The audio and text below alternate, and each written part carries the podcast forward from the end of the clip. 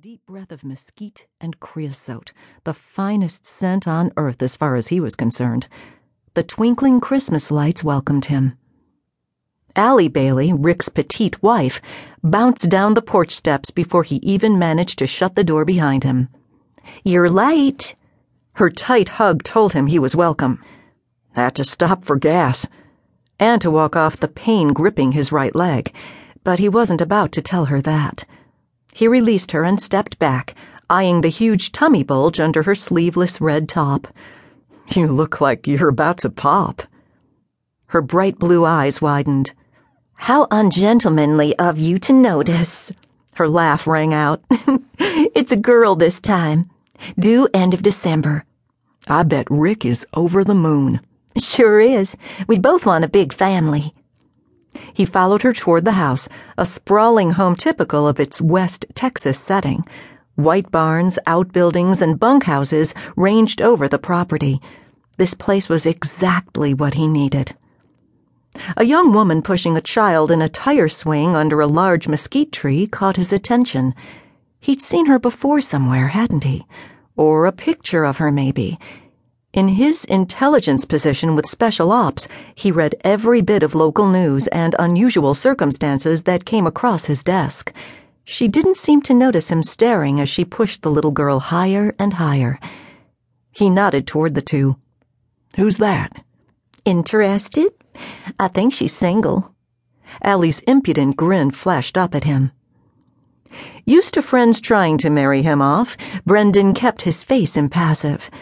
If he ignored the innuendos, they'd leave him alone sooner or later.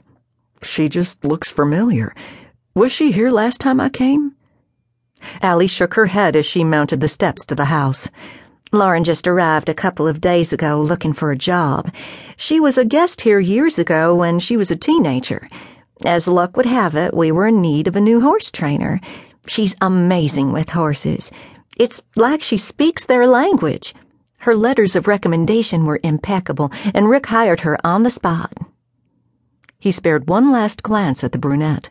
The ponytail holding her dark hair emphasized her high cheekbones and expressive dark brown eyes. She looked over and caught his gaze.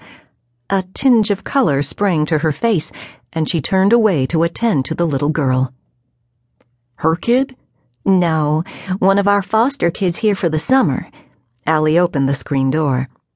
Rick will be home in a few minutes. He ran to the feed store. When Brendan entered the living room, a whirlwind attacked his good leg. He lifted the four year old into his arms, and little Matthew clung like a monkey. Hey, squirt. The little boy puffed out his chest. I'm not a squirt anymore, Uncle Brendan. I'm big. You've grown two inches since I saw you.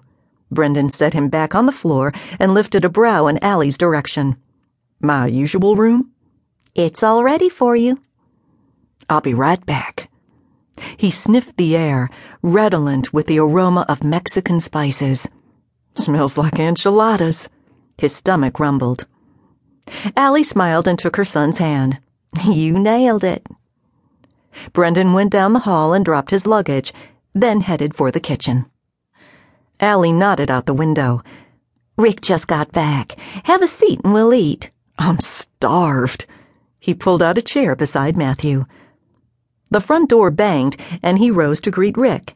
The two had been in the Marines together before Rick got out and came home to West Texas. Brendan had gone on to bigger and better things with the Intelligence Division, or so he'd thought at the time. Now, looking at the happy family around him, Brendan wasn't so sure what he should decide this time. He could take a medical discharge or fight it and end up pushing papers the rest of his military career. Rick hadn't changed much in the ten years they'd been friends. There was a few more lines around his blue eyes, but his rangy form was just as lean and muscular as ever. As Brendan shook Rick's hand, he noticed another figure behind him Lauren, the woman from the front yard. Their gazes locked for a moment, then she ducked her head and went to pull out the chair at the other end of the table. Rick glanced her way. Lauren, he's not as surly as he seems. Smile, Brendan. I know you know how.